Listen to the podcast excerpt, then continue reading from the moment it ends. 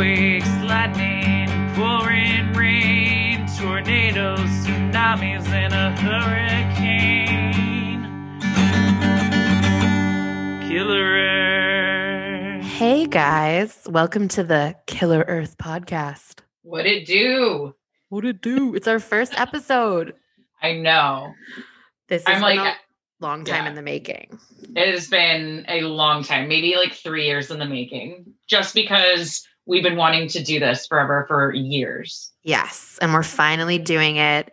And the summer of COVID gave us the excuse to get our shit together. I know. It's been a blessing in disguise. So, and today's election day, which we all know is insane. Yeah. And it's the end of Mercury retrograde. For the, Oh, it's the last retrograde in um, 2020. So I'm so over it, and I'm so ready for us to be out of it. And if you don't know what Mercury retrograde is, it's um, a time where the planets align, where communication is really messed up, technology doesn't work or it breaks, travel plans, you know, get completely screwed up. And that's kind of been my month all month. So I'm ready to be done with it. I thought Mercury retrograde was when Mercury went in the opposite rotation. Yeah, something like that. I don't really know. I have no- I I have no idea. It's I something to do with the lining of the planets, and Oh. Mercury has a lot to do with it. But sometimes, like they're like, "Oh, it's in Sagittarius," or I don't even know what. I see. know. I read that it happens every 18 months. Um, well, this year we had three of them, Weird. so I guess we'll have to do more research on that. But I guess Yeah. this is not a Mercury retrograde podcast. it isn't. It, is could not. be. it could be. Could be eventually. Well, at least we're starting afresh without Mercury retrograde in our way. So, Yes. Yes. well, guys, this is a podcast. It's called Killer Earth, and it's about natural disasters and Ooh. how we've all been affected by these things. Um, and we're really going to dive in deep to, um, you know, weather situations, volcanoes, um, earthquakes, all the things that. Hurricanes. Yes. Yes. Tsunamis. Yeah. Pro- probably plane crashes too. Oh yeah, because they t- weather has totally made planes crash. So, So and that's actually yeah. Go ahead. okay. So so we were best friends and we met at work yep. and we share a mutual passion for cataclysmic natural disasters and weather events. Yes. And we thought, why not do a podcast where we tell each other stories and details about events and history and the history of weather? Yeah. And literally, I walked into the office and I was like, "Oh, hi, Vanessa. Like, let's talk about this plane crash." And I still to this day can't remember, I know. or maybe I don't know what it was, but we talked about it for like a week, and then we were just like instantly best friends. So yeah. It it was hu- it was it was huge and it was it was really bothering both of us and we couldn't stop talking about it. I remember that I just can't remember which one. We could probably figure it out eventually. Yeah, I'll look into that more. But it was like something where we were like both both obsessed, and then Vanessa's like, you know, I watch the Weather Channel like as my hobby in life, and I'm like, oh, oh okay, Oh yeah. Yeah, So- yeah. Hurricane coverage every year is I always have it on in the background. It's the most exciting thing to me. I, it's like it's like comforting. I like to fall asleep to it. Oh wow, that's so funny to me. Isn't that weird? I love it. Up. I love it. Well, I fall asleep to like following stories like, you know, anything disastrous. So I guess it's the same thing. Yeah. Or like natural disaster movies. Oh my god, yeah. Like There's so many good ones. I just watched Twister like two times this summer just to fall asleep to because I love it so much. It's one of my favorite movies. Oh god, yes. Um, I recently purchased for like $16 on Amazon Dante's Peak.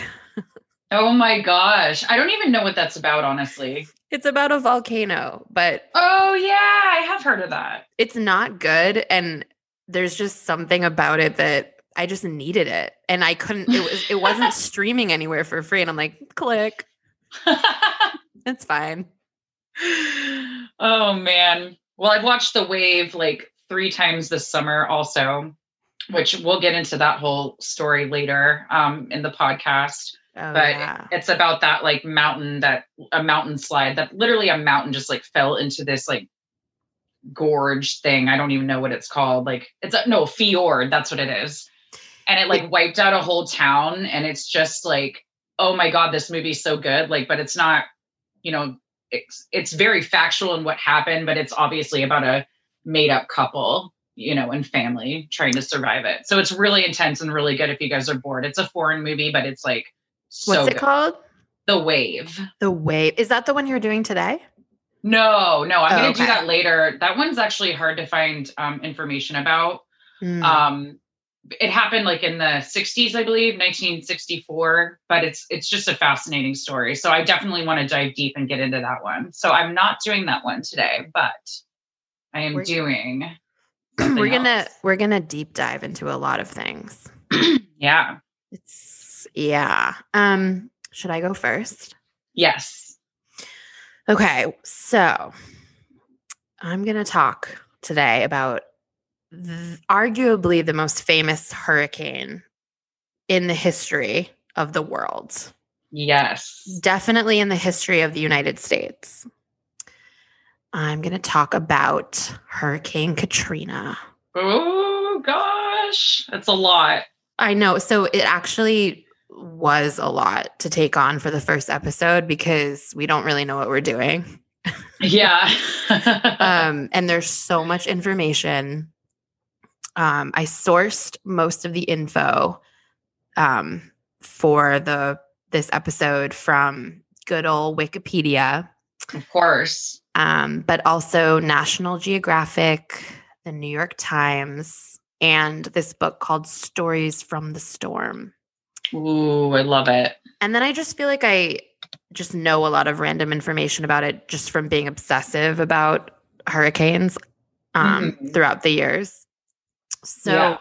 I actually, uh, this happened in 2005 in August. And I was a freshman in college. So you would have been a sophomore. Yeah. Do you remember this happening?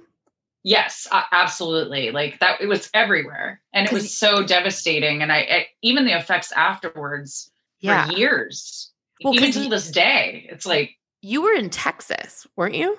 Yeah, Yeah, yeah. so- I had like, yeah, I had friends like driving on up to like help out. I think at one point I was trying to make my way up there. I don't remember why I didn't. Yeah, you were so Um, close to all of yeah. this. Yeah. um i remember i had a professor who the first day of class um was like if you go right now down to new orleans and help out with the relief effort whether it's through the red cross or whoever i'll give you an automatic a plus in the class and you you won't have so to do any work yeah and but everyone was like but what about the rest of our classes Oh yeah. Log- like logistically it didn't make any sense but oh, but that was such a good move on his part. yeah i mean it was such a big deal and the relief effort i mean it was really like all hands on deck Yeah. um okay so let's get into it Okay. okay So I'm ready. from the top just from the top um katrina is the deadliest us hurricane since the okeechobee hurricane in florida in 1928 Wow. I um don't know anything about Okeechobee. I- hurricane, I know. I didn't know about it either. Um, I'm sure we'll talk about it on another episode, but also I feel like, you know, of course it was super deadly in the 20s. They didn't have a warning, Yeah. they didn't have a warning system. Yeah. Like, what the hell were they supposed to do? They do? probably didn't have the infrastructure either to like even Yeah. protect themselves from that kind of wind and stuff. I'm picturing like really weird things, but I just feel like like just their defenses back in the Mhm. day. Like they just yeah, they didn't have the infrastructure and the the, you know, know-how to deal with massive disasters. Yeah. Anyway, I digress. Okay. So the best estimate is that 1,836 people died Wow. um, in Katrina, with most of the fatalities occurring in Louisiana. Wow. Um, yeah. And there's also varying estimates. Some estimates are as low as like 700. It it was really all over the map and there's still um debate about just how many people. oh, I'm sure because they never like some of the, of the people were never found. Yes, there's still to this day missing people. Oh, that's so awful. I know. It really is. Okay, so Katrina, everyone associates it with New New Orleans. Um Is that how you pronounce it? New Orleans. New Orleans.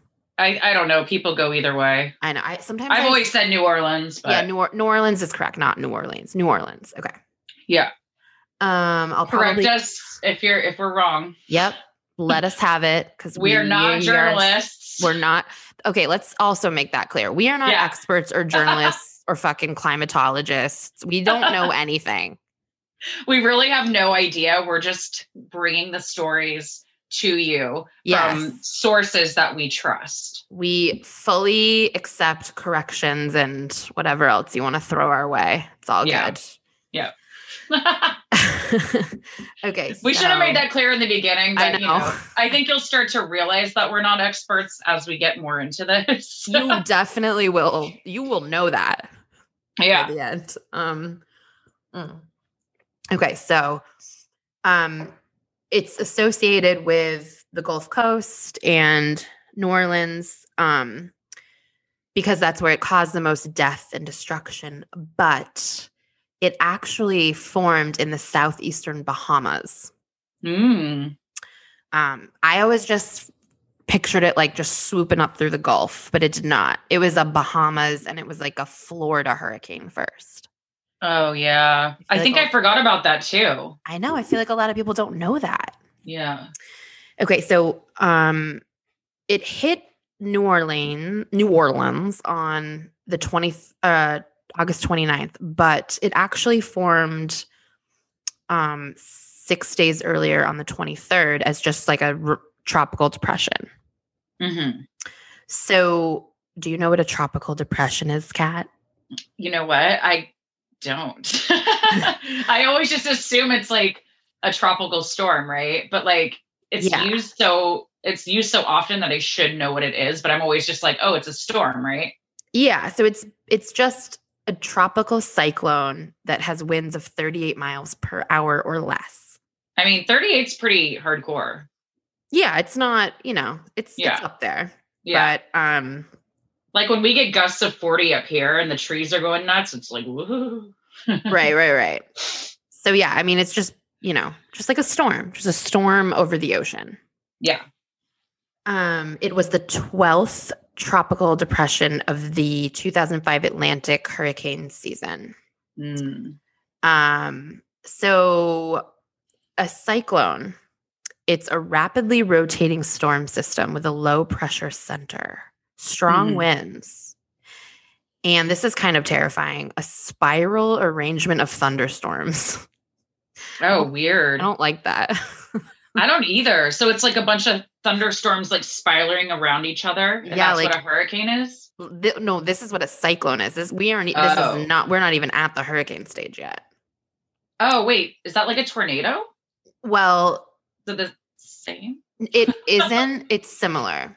Okay. So it's yeah, a spiral arrangement of thunderstorms that produces heavy rain or squalls. And Okay. squalls are sudden violent gusts of wind.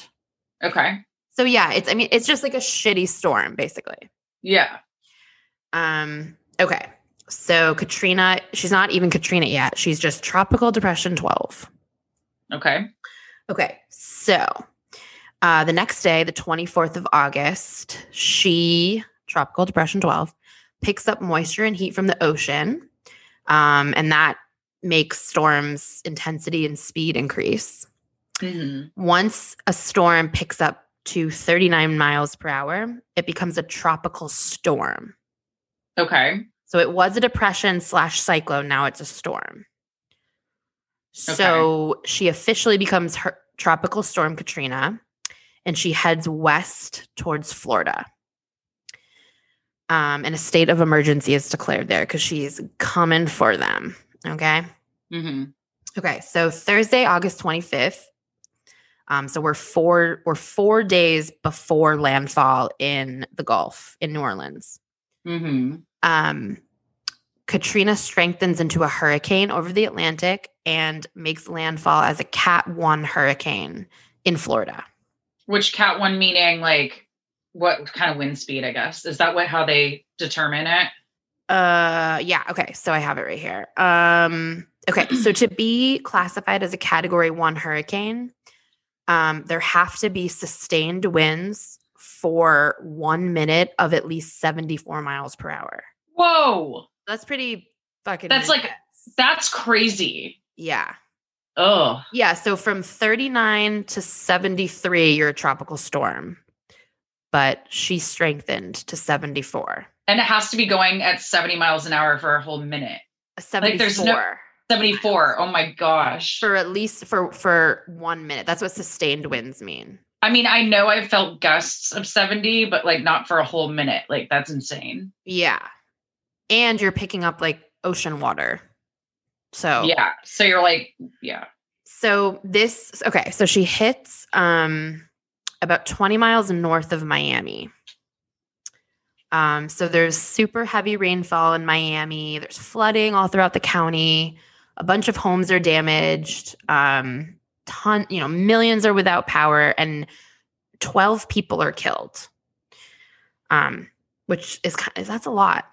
That's a lot. And I'm sorry, that's in Florida. Yeah. Like Okay. right above Miami is where is where Ugh, he makes landfall as a cat one. That's so scary. Yeah. So the next day on Friday, um, so we're three days before hitting um, New Orleans. Mhm. Katrina briefly weakens back to a tropical storm. Hmm. Um, but then she starts hooking north into the Gulf of Mexico and within one hour strengthens to a category two. That's a lot to transform into one hour. And how fast is that? Like, how fast are the wind speeds for a category two? So that's between 96 and 109 miles per hour. Yeah. So Can you even like stand in that wind I don't- speed? I don't think you can. How I don't I don't believe so.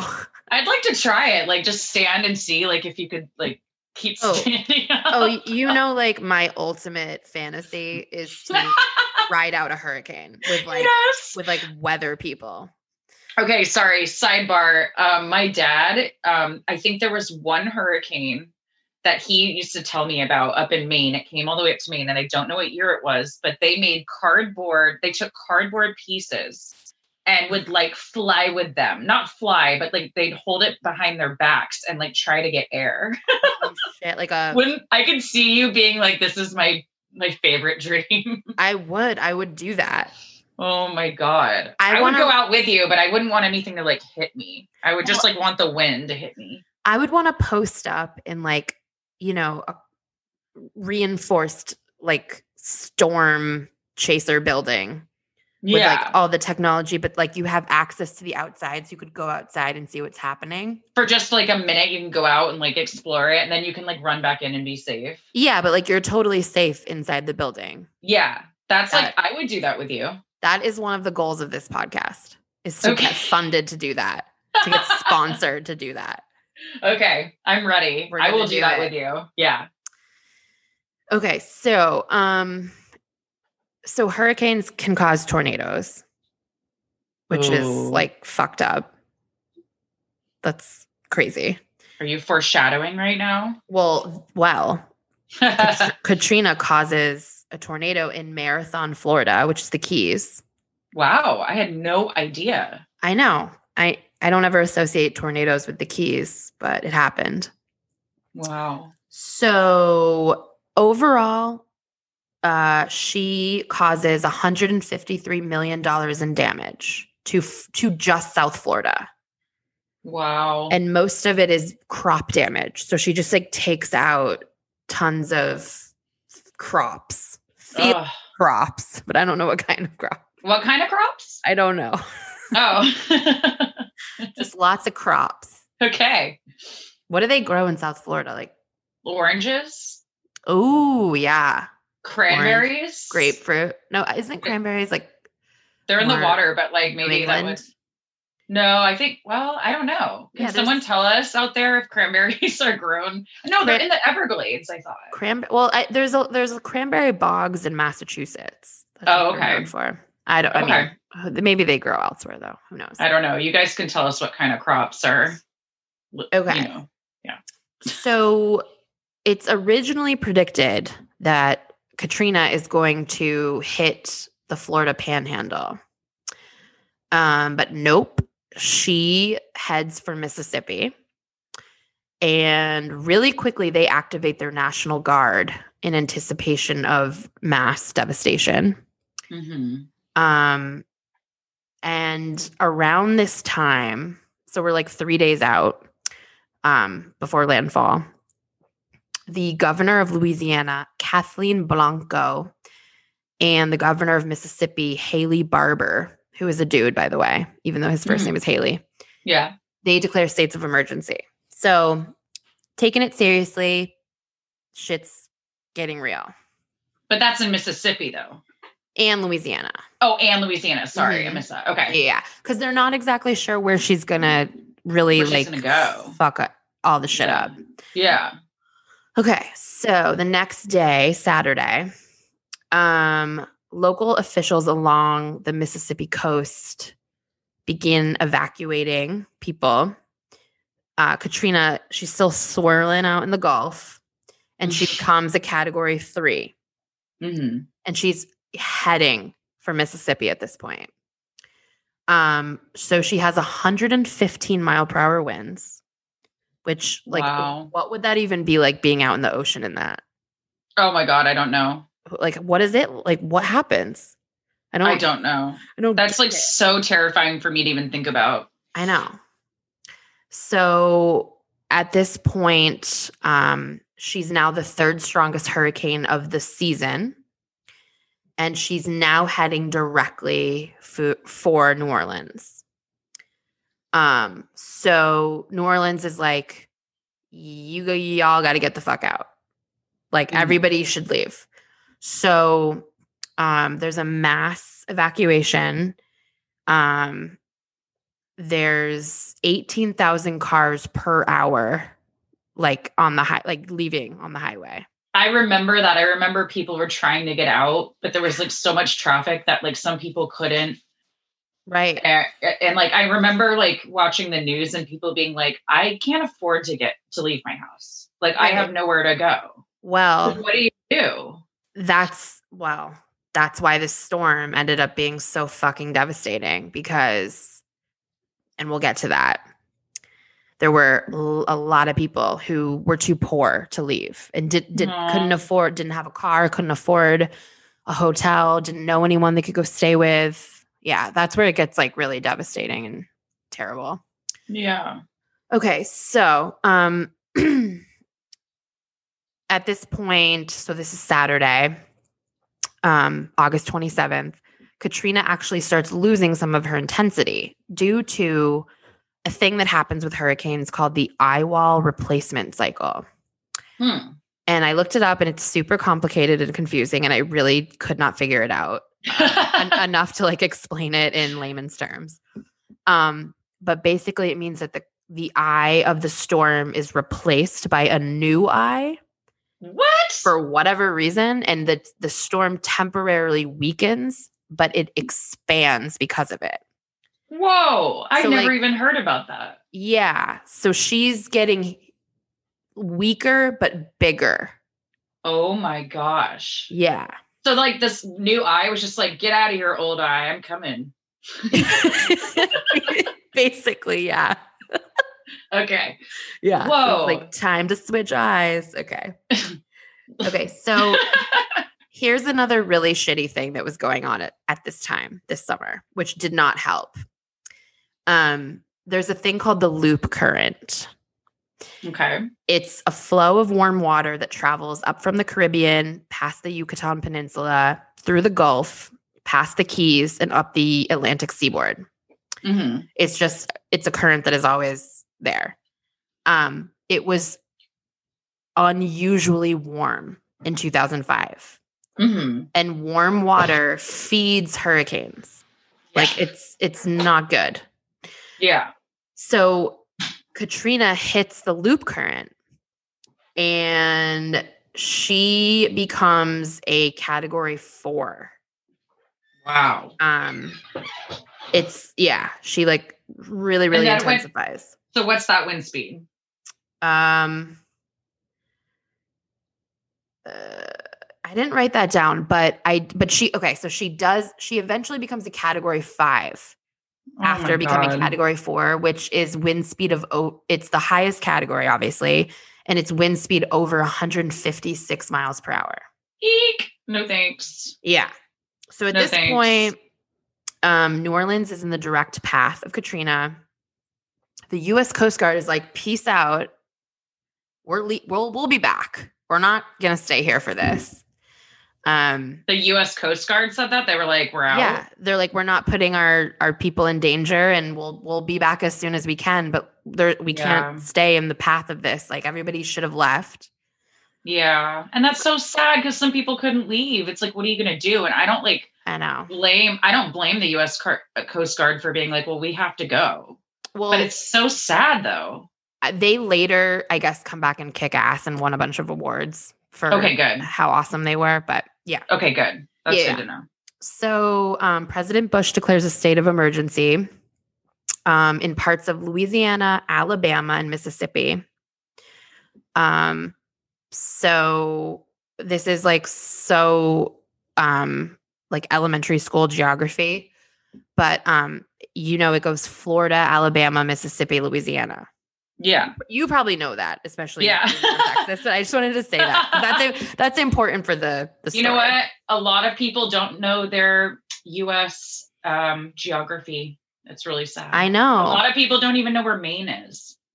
Like from the south. I know. They're like, where's Maine? I'm like, dude, it's a state. They clump all the little New England states together. I know.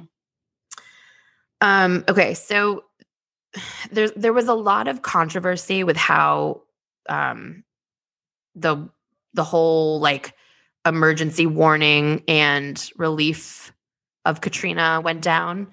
Um, so President Bush doesn't declare a state of emergency in the coastal parishes of Louisiana for some reason Hmm. which is like w- what were in the direct path. oh, But weird. I really I I read a lot about it and I'm not going to go over all of it cuz it's too much, but there there was a lot of miscommunication between all of these different agencies and like the federal government, the state of Louisiana, the city of New Orleans. hmm So um oh Makes als- sense. also, okay, I learned this doing this research. Did you know that counties are called parishes in Louisiana? I do. And that's only because my husband works there. Right. I did not know that. I didn't know that until recently. Um, I so never that is really weird. Yeah. I never understood that. I've heard that word forever and I'm I'm always like, what the fuck does that mean? Like a church town? Like what is a parish? Well, maybe. I mean, but like, what did they? Why? Do you know why they call them that? I know that they're called that, but I don't know why. So it's a remnant of when the Catholic Church basically ruled Louisiana and they they broke areas up into parishes like where each like basically counties where each county had a church that like Oh, ruled over it but parish is like a religious term. so it was It's like priest. So like priest Bob was like, I'm gonna have this like plot of land over here with my church in my area, and then like priest like Gary did the same thing. yeah. Okay, Gary and Bob. Are those Sorry. your cats' names? no, Gary's one of them. Just Gary. Oh, not Bob. Yeah. Okay. Yeah. Bob's my uncle's name, but it's Oh. just a good name to use. You know, Yeah, yeah, yeah. I'm sure. fills in it gets the point across. Yeah. Yeah. So they just never got rid of that term parish. They just always kept it. Yeah, that's so interesting because I, I knew know. that that's what they were called. I just didn't know why. So that's like really interesting to me. Okay. So Sunday, August 28th, the day before the big landfall, um, Katrina is now a cat five, which is terrifying. Yeah. Um, she she remains well north of Cuba, but she like fucked up the western side of Cuba, which we don't really hear about. Wow. Um, That's sad. yeah, like horrible flooding. Eight thousand people were displaced from their homes. Oh, There was this one area of Cuba that was like completely underwater. This little like coastal city, little town. I I went on Instagram and looked up photos of it. isn't that so sad how it's like all about Katrina and like Cuba and like Florida and the, all these other places? Like even the, well, I don't know how, did the Bahamas get a lot of damage? I know that's where it No, started, They but didn't. still, yeah. it what It's just crazy that like there's so much other damage know. to it, you know? Because of what happens in New Orleans with the the death and destruction, other places like I remember, you know, eventually people were like, "Yeah, Mississippi is screwed too." Like Mississippi got had horrible destruction, but you you just didn't hear about it because of what goes down. I know. Um okay, so the mayor of Louisiana at the time, the mayor of Louisiana. Oh my god. The mayor of New Wait, what Orleans. did you say? I said the Oh. mayor of Louisiana. The mayor I was like, what's wrong with that? And then, sorry, the I mayor caught it. the mayor of Louisiana, Ray Nagin, holds a press conference and he You mean New Orleans? of New Orleans.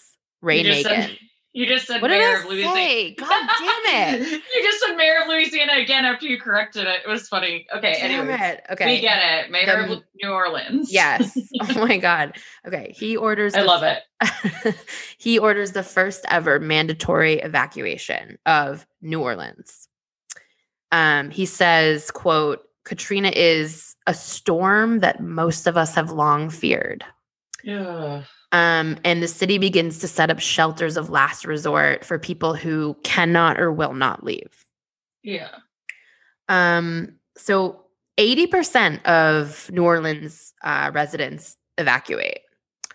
Um, and then 26,000 people start filtering into the Superdome, which is where um, like most of the people that couldn't leave or, or like wouldn't leave ended up taking shelter. The Superdome is that like the football That's stadium? yeah, that's where the Saints play. Yeah. Okay. Yeah. Yeah. Um okay. And I guess they had some supplies there. They had food and water. Yeah. Um Okay, so 1 p.m. on Sunday, Katrina reaches her peak intensity. She's still out in the Gulf.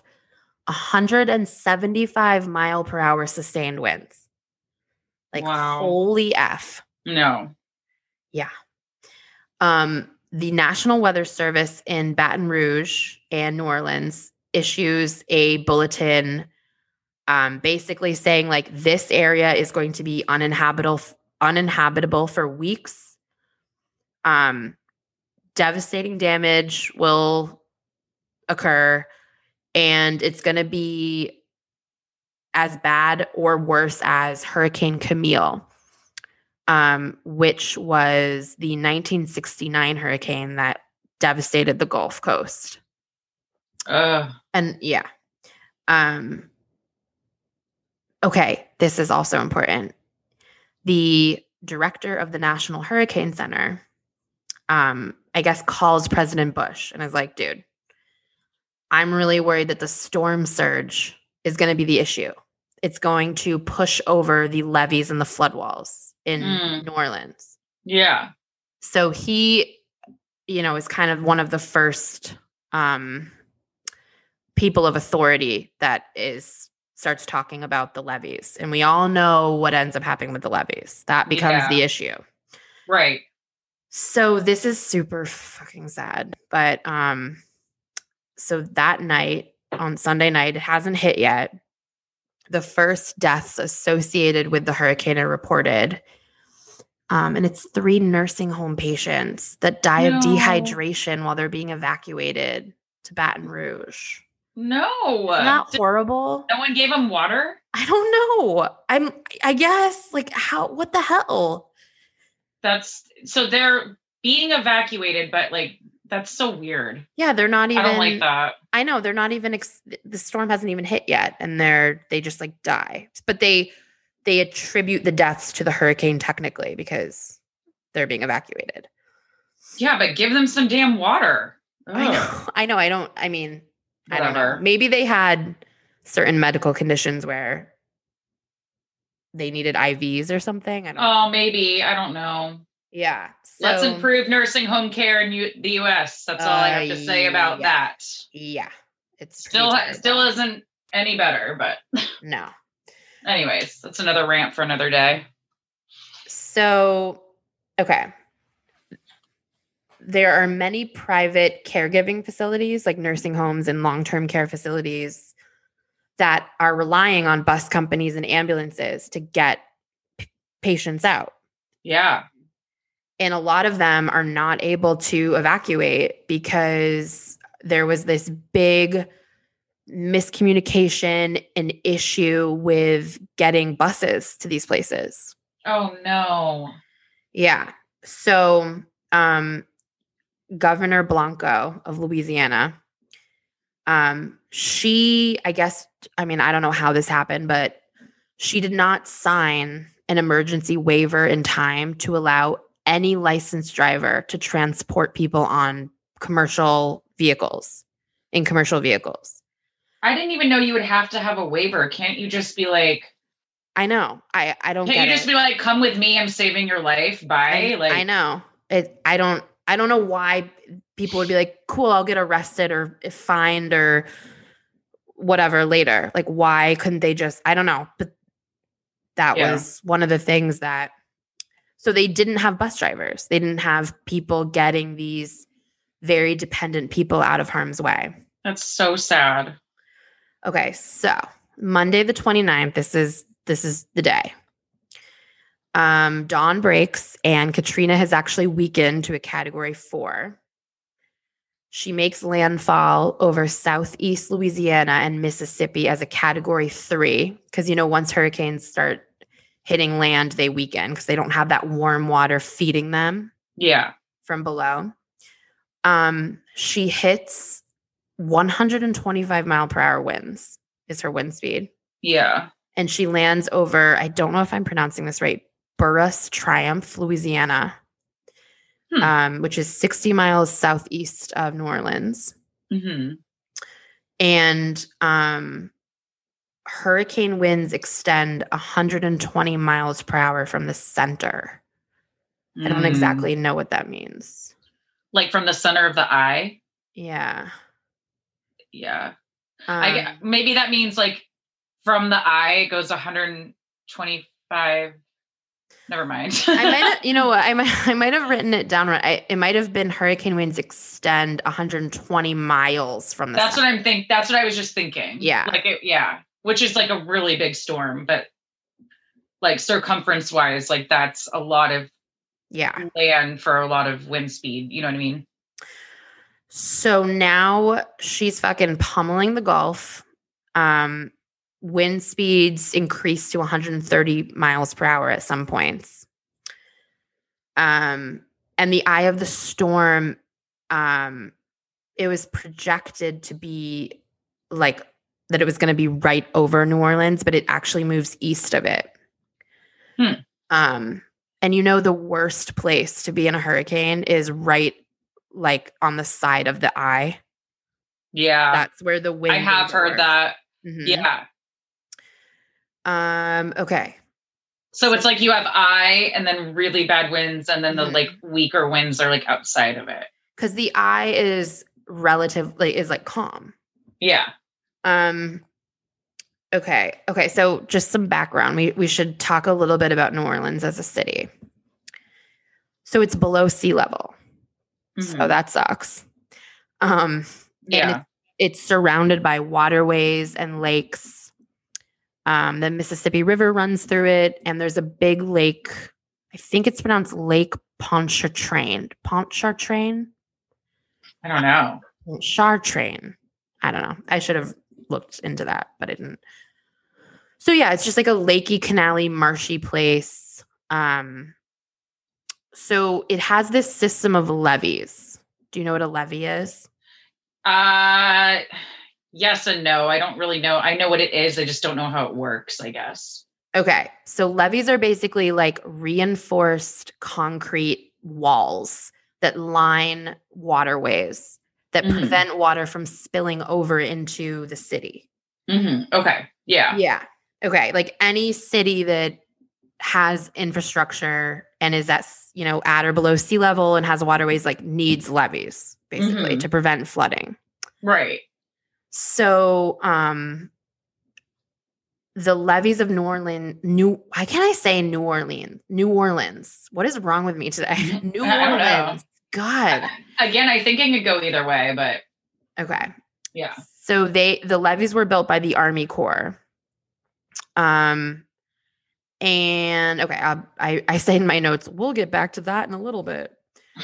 Um so um yeah, okay. So the Mississippi River runs through the city, the Mississippi River Gulf Outlet, the Gulf Intracoastal Waterway, several canals. There are two lakes, Lake Pontchartrain and Lake Borgne. Um, and they're, they're not like lakes; they're like open to the ocean, but they call them lakes. I don't know why.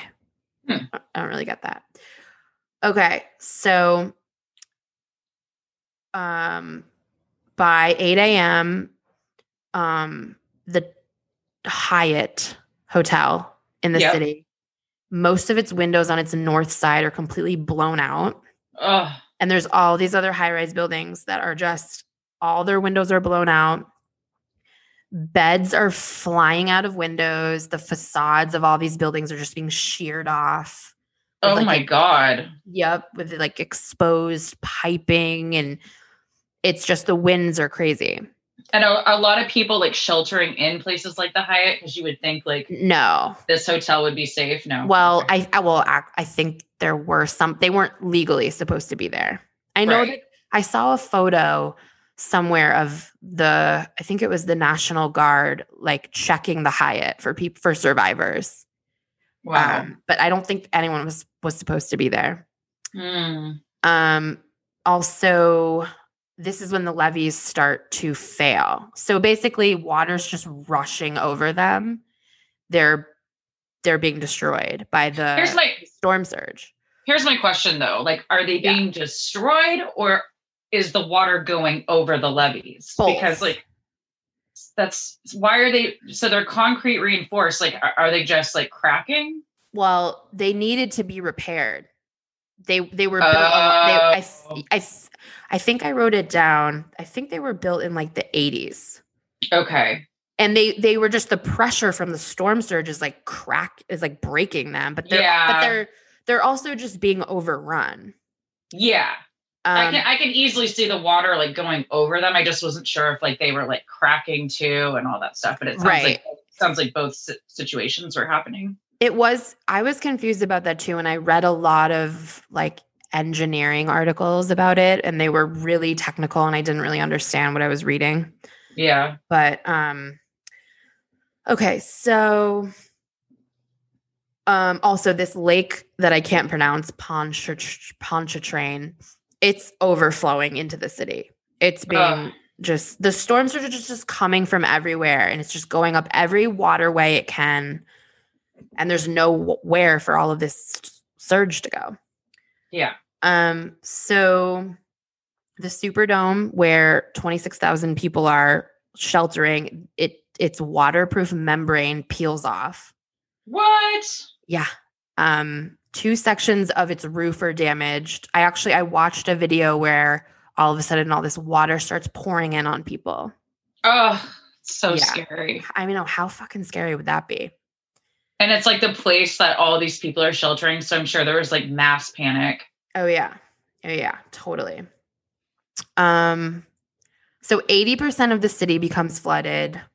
Some neighborhoods are 20 feet underwater. Um and for context, the average two-story home is 18 to 20 feet tall. So Okay. it's yeah. just all you see are roofs. That's all you see in these neighborhoods. yeah. You probably saw those photos. Yeah.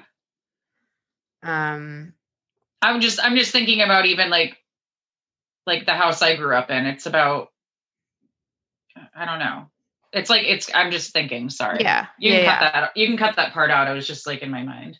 Yeah, yeah, but yeah, because if you think about it, like, yeah, 20 feet, that's like two stories. Yeah. For the water to be that high, that's insane. Yeah, Over That a big yeah. a big area of a city. I mean, that's a that's crazy. that's that's so scary. I can't imagine. so the Mississippi River Gulf outlet, there its levees failed. That floods most of the eastern part of the city. And then the industrial canal. Um, that's the canal when it when its levees fail. That's the one like you heard you heard a lot about like the ninth ward. Yeah. That was like the area of New Orleans that was really like damaged the worst. Yes. That's the industrial canal is the canal that was responsible for flooding for a lot of the flooding there. Yeah. So there's Oh. there's 53 levee breaches in, in total. 53. 53 different spots. These goddamn levees didn't Yeah. do their job. That's Um, that's insane. Yes. So so the failure of the levees was determined as the cause of most of the deaths because of um, you know, the storm surge, the flooding. hmm Um, the U.S. Army Corps of Engineers were responsible for the levees. They designed and built them um, decades earlier. hmm Um, they're only 20, the levees are only 23 feet high at their, their highest height. Yeah. And the storm surge was like north of 28 feet. Oh. So that's, yeah, that's a lot. That's a big difference. Yeah. Um, and this is a little bananas, but basically, when the U.S. Army Corps built the levees, this is, I swear to God, this is what it says because they did a big investigation into this in the aftermath of Katrina. They, the engineers working on it, misunderstood a report that had come out that year about like how deep the levees should be in the ground and how tall they should be. Oh no. I don't get that, how that happens. Like, what the I fuck? don't know. Maybe that That's was, uh, Not yeah. okay. Yeah. I mean, Um, and when you have like a bunch of engineers on it versus like one guy that was like, well, this is, you know, like how is the misunderstanding I know. with a bunch of people? Um, Anyway. so the guy that did the report of, you know, like what the hell happened, he said this never would have happened if the Army Corps had hired an external like review board to double check their work. Hmm. but they're the government and they're the army and they do whatever the hell they want. So that Yeah. tracks. Um okay. Oh, there was this s- storm surge researcher. That's his that's what his title is. Storm surge researcher. Is that like your next job? Yes. I am going to school for that. Um okay. he before uh, Katrina, he had been researching New Orleans specifically with storm surge and what would happen if there was like a cataclysmic hurricane event. Um, and he actually, okay, this is what he said. Um, okay, so when these two channels meet, talking about the Mississippi River Gulf outlet and the Intracoastal Waterway, um, the water building between their levees is squeezed into a single channel, a funnel. Um, in concert with the denuded marshes, I don't know what that means. It could increase the local storm surge hitting the intracoastal waterway by 20 to 40%, a critical and fundamental flaw.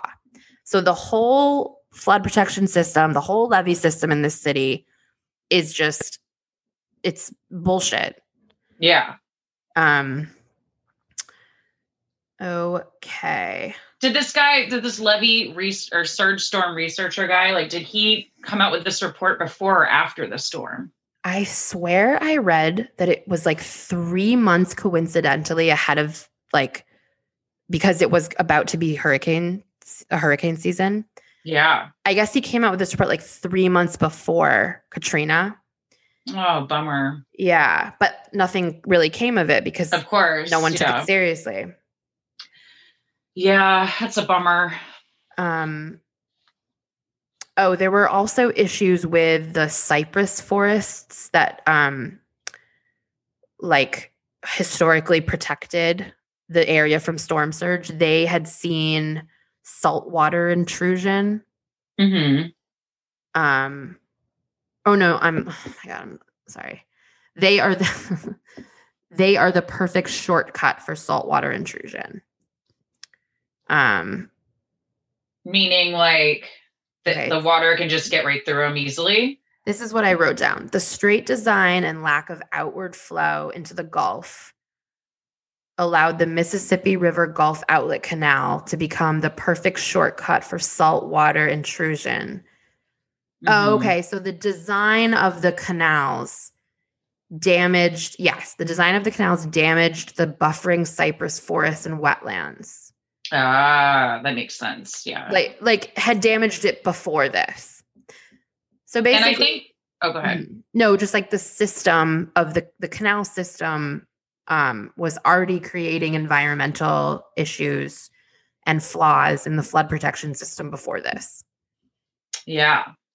And I think cypress trees are those trees actually that um they feed into water. They like Yes. lo- like their roots like cuz we had a cypress tree at our pond in Dallas and it like always went into the tarp and like messed up our lining and stuff in the pond because it like craves water. So I think that's what those trees are. Just Yeah, yeah. And they, they keep like erosion from happening and they, Yeah. they're they're a buffer. yeah, they're good trees. They are great. um so okay so katrina hangs over new orleans for hours it just like takes its time just pummeling the city um and then it kind of swings to the east and it makes its technical third landfall um, on the louisiana mississippi border as a category Mm. three it spawns 11 tornadoes in mississippi Ah! 11 and 18 tornadoes in Georgia. Ugh. Isn't that random? No, because th- those are like my reoccurring dreams. There's always like 11 or 18 in them. There's not just one. We'll talk about that later. Wow, that wow, weird. Oh, yeah. So, okay, so Katrina maintains her strength well into Mississippi and she finally loses strength over Meridian, Mississippi, which is 150 miles inland. hmm So the ent- every single county in Mississippi was like declared as an emergency zone basically. Oh, Um, and then she, so she downgrades to a tropical storm and she heads into Tennessee and Kentucky. Um, so I guess I never, I guess I realized that hurricanes, like the remnants keep going, but I never even knew it, like anything about Tennessee or Kentucky. yeah, Like it, you know, obviously that makes sense, but yeah, you didn't hear about it. You, you didn't hear about any, I mean, I didn't, any of the other areas. I didn't. Yeah. So, okay. So then, so, the, okay. So this is the day after Tuesday, August 30th. So New Orleans is in a, is in shambles. Um, the Mississippi coast is devastated. There's hundreds feared dead. There's millions of dollars of damage that they've already estimated. Um, there's, you know, we all saw this footage of just people like stranded on their roofs and dead bodies floating in the streets Oh, it was so awful. and like people thousands of people just like wading through that nasty brown water Ugh. with like makeshift rafts It's Like- just a nightmare. yeah just like trying to find help trying to find clean water um And I then- remember like when they were like looking for like their loved ones in the rubble, like they would Mhm. like smell the scent of death, but it it might have been a human, it might have been like a cat or a dog. Like how awful. Like you Yeah. just didn't know what you were going to find. oh yeah Oh, Yeah. it was just death especially in the ninth ward it was just death death and it was um there just weren't resources like it Yeah. was just a mad panic and like looting starts and people are like are looting legitimately just to find water and food. Oh, I know. Then there's like criminal looting where people are also stealing non-essentials. Yeah. So it, I'm sure it got super violent. It like, did. Like, like, and I don't even know really about that part, you know? well, I found this quote from the governor, Governor Blanco of Louisiana, and she said they, meaning like the troops that they bring in, um, they have M16s and are locked and loaded. These troops know how to shoot and kill, and I expect they will. Oh, God. Yeah, isn't that That's a little- scary? That's a little scary. Yeah. So, okay, the city is a hellscape. It's like we already have enough death here. We don't. yeah, yeah, but it's like it's chaos, and there's Yeah, no I law, get the it. law and order is just out the door. Yeah, I get it. So it's basically like a, a post-apocalyptic scene. Um total madness. The water stops rising on Wednesday, the 31st. Um, and then the relief effort starts. So there's um it's estimated that there's $125 or 125 125 billion dollars in damage at this part point. I'm At like, least- damn. I know. $125. yeah. Um, so this makes Katrina the costliest hurricane, tied with uh, Hurricane Harvey in 2017. Wow. Um, she was the fourth most intense hurricane to ever make landfall in the contiguous United States. Hmm. And to this day, Katrina had the strongest and most extensive storm surge in the history of the United States.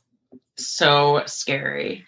So it's just, you know, the overall sentiment is that President Bush, Ray Nagin, the mayor, the governor, Governor Blanco, and then the director of FEMA, Michael Brown, all just made shitty decisions and dropped the ball.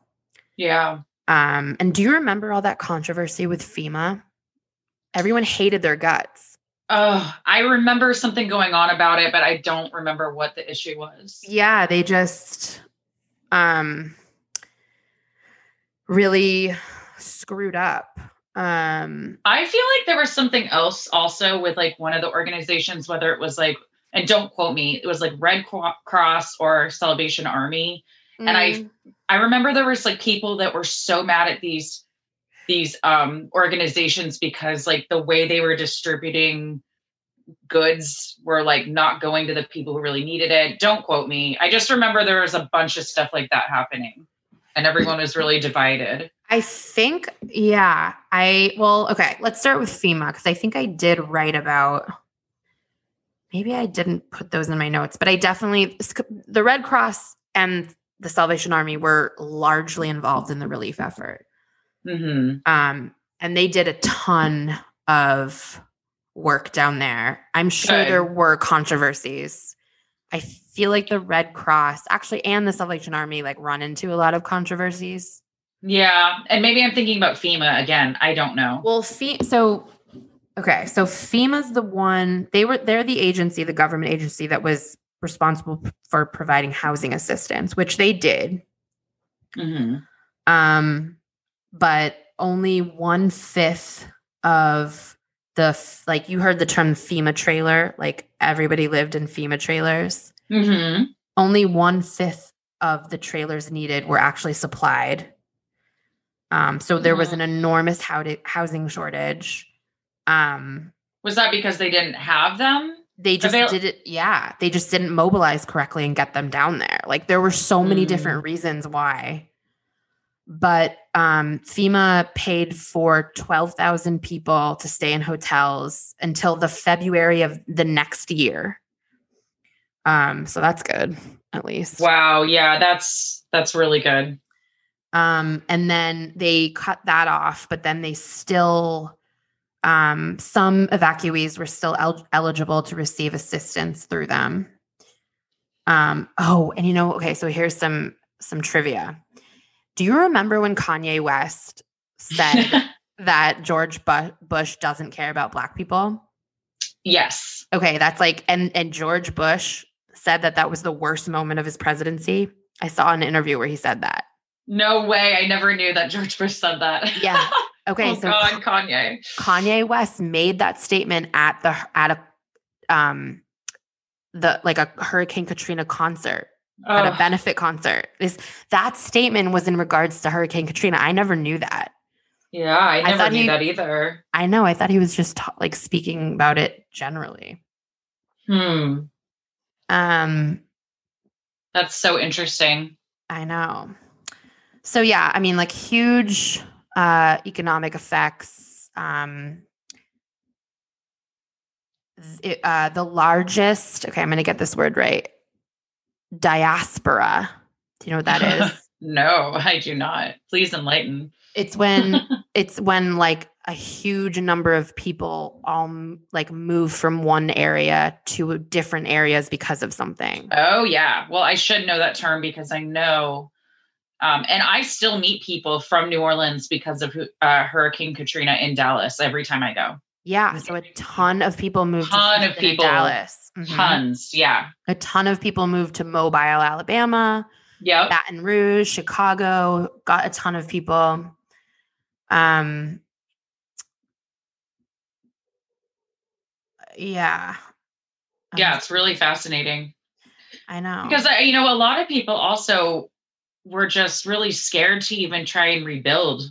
You Mm. know, it's you know Well, for, yes, and what I was seeing was it's going to happen again. It's it's a it's a city in the Gulf of Mexico that is below sea level. yeah Like it's going to keep happening. There were I read articles about how you couldn't even get homeowner insurance in a lot of places in in the city. They were like, "No. There's no way." yeah that's tough. Yeah. So, And you did you just see the latest hurricane? It actually hit cut off Louisiana and it was like really bad.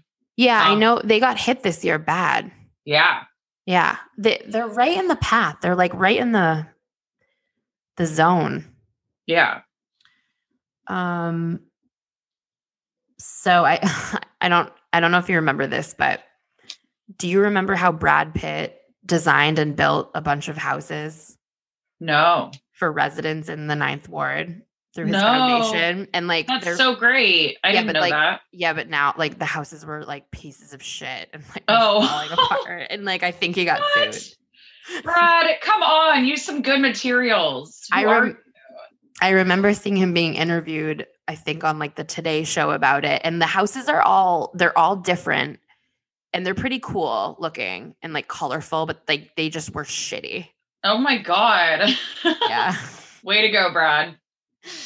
Um, Whatever. I guess maybe he had good intentions but didn't know. Who knows? I mean, he definitely had good intentions, but you gotta, sh- you know, you gotta also make sure people can live in the house. oh god. So, um, the state of no, the U.S. government requests that the World Meteorological Organization retires the name Katrina from their list of names Oh. um, because of the death. They, they don't they they usually don't retire the names, but because of the death toll, the government was like, "Can you please take this off the list?" So there's never another tropical storm or you know any storm ever named this again. Wow, I had no idea. And I didn't I thought they would retire the name after the fact, Yeah. no matter what, but that's really interesting. They did. I mean, I hope they don't do that. That would be awful. Like no one wants another Katrina storm ever. It just yeah. wouldn't. It wouldn't make sense. It wouldn't. it would No. very insensitive. So Yeah. that is the story of Hurricane Katrina. Oh my god, that was so good. I feel so mm-hmm. educated right now. There's so many things I had no idea. Did you enjoy all my little nuggets of information? I did. And I feel like I can go out into the world and talk about hurricanes a little bit better. I mean, Like I just there's so many things I had no idea. And I can't believe how many tornadoes like stem from the hurricane. I mean, I've heard of that happening, obviously, Mhm. especially when it hits land and everything, but 18 and whatever, Georgia and Georgia. in Florida, like, oh, I no know. thanks. So I think is this a good time to take a break? Yeah, I don't you have to go get Lola? I do. Okay. So let's take a little break and we'll be back with your story. Okay, we're back from our little break. Yeah, that was a good one, V. You did a great job. Thank you. That was so much research. I know. Holy it's a lot, but it's a, it's you know worthy of all the research because it was so incredibly hard for so many people and such a big deal in our history. So good job. Thank you. Now it's your turn. Mm. I like I have no idea which one you're doing. Okay. So, just a little bit of background information. Um, I was born in Dallas, Texas. Um, my parents were both teachers. Um, and so, in the summers, uh, we went to Maine, where my dad was from New England. So, I now live in Maine permanently and have been for 10 years, but my background is living in Dallas. Um, so, clearly, one of my biggest fears is tornadoes. Me too. Yeah. And like I mentioned earlier in your podcast, um, I do have these really strange reoccurring dreams. And um, it's always like once every, sometimes once every month, but once every two months. And I can't explain it, but it's always like I'm, fe- I'm like facing a tornado. And then there's like, you know, I survived the first one somehow, like barely. But then there's always like 10 more coming at me. But it's Yeah. like never, it's like terrifying in my dream, but it's always like a weird, crazy adventure. So I have no idea. I don't mind the dreams. I'm like, cool, like I survived this. Can I survive the other one? It's like really scary though. Wow, Anyway. that's so weird that you have Yeah. reoccurring tornado dreams. I know. It's like a thing. It's the only reoccurring dream I really have. And um I That's- don't know why, but That's fun though that you go on like tornado chasing adventures in your dreams. I literally can remember all of them too. Like one time I was in like a field and I went into the ditch and it like went right over me, but I was fine. Like Mhm. weird things like that. One time I was like flying in the air in a basement holding onto a chair. I don't know. Oh my god, that's so Yeah. intense. I did not. I know. this. I know. Okay. Wow.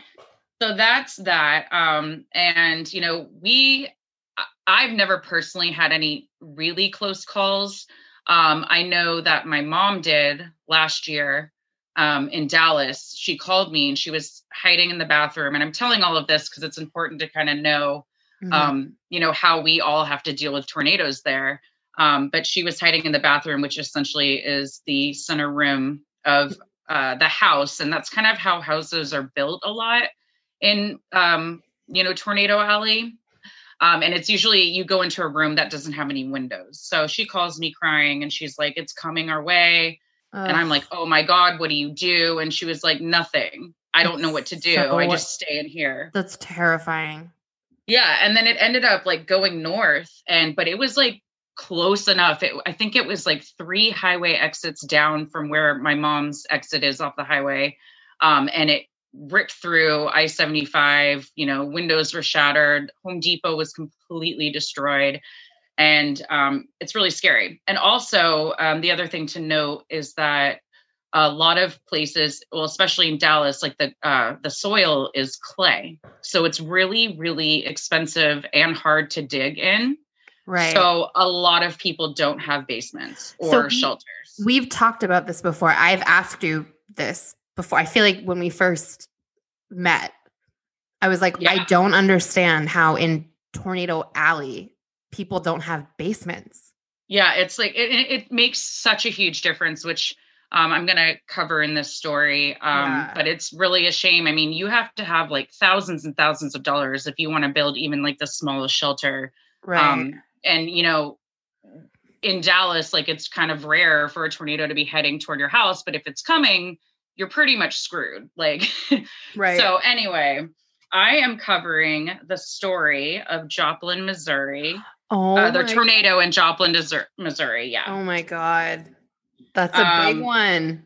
it's a huge one. So we're starting off strong with our stories here. Oh, we so are. We're, we're starting with like epic storms. Yeah.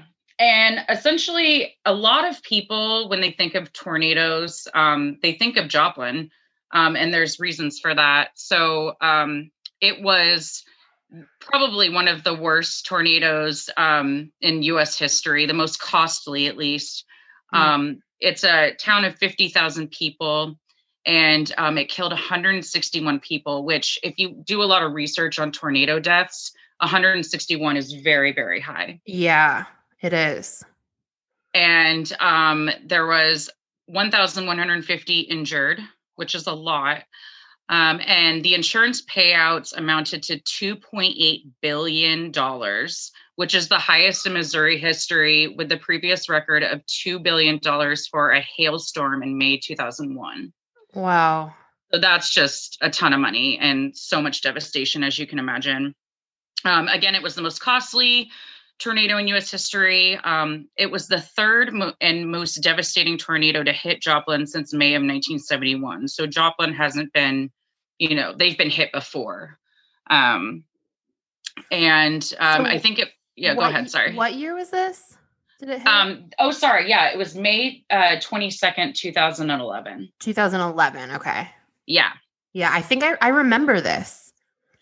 yeah it's Yeah. it's it was devastating um and uh so scientists like the devastation was so crazy and the tornado was so big um that scientists like came from all over the country to study this tornado um, because of its massive size and destruction and they came together to see if there was anything to do um to uh, sorry anything they could do to prevent this much damage in the future um and so a lot of terrible things came out of this tornado, but a lot of great, amazing, life changing um, things came out of it too. So Mm. I got my sources from, of course, Wikipedia. I mean, the best. Yeah. Um, and then I also watched a documentary um, that was really good. Um, and I, I recommend it to everybody. It's called Super Tornado Anatomy of a Mega Disaster, um, produced by the Kansas City Star on YouTube. Um, so you can go find that. And then um, the Kansas City Star also had writ- written a bunch of articles um, around like survivor stories and just like other facts um, around the tornado. And then I grabbed a couple of um, stories from HuffPost as well. cool. Um, so we will get into that. Um, so yeah, May 22nd, 2011. It was a really nice spring day out. So like blue skies, like everything was beautiful. Um, and then there was a low atmospheric pressure moving down from the northwest. And don't ask me really what that means because I'm not a weather like journalist or whatever, but that's Yeah. what was going on. I I know low pressure means bad weather. High Okay. pressure means good weather. All right. Well, there you go. This is why we make a good team. I, I I hope I'm right about that. I'm pretty yeah, low pressure is bad. Yeah. Okay. Okay. Well, that's what I'm assuming because it was like a horrible tor- tornado. Right. So. All right. Um, so the weather report um, came in and ordered a tornado watch from 1 p.m. to 9 p.m. Um, that day. So a watch is more like look out, it could happen. A warning is like it's on the ground, like take cover. Right. Um, that was at 5:09 p.m. when they issued this warning, and obviously, um, no, I'm sorry. Um, at 5:09 p.m., they issued a tornado warning in an Hmm. area north from Joplin. So all of a sudden, like we're watching for the tornado, and then all of a sudden there's a warning, but it's north of Joplin, so people are on alert.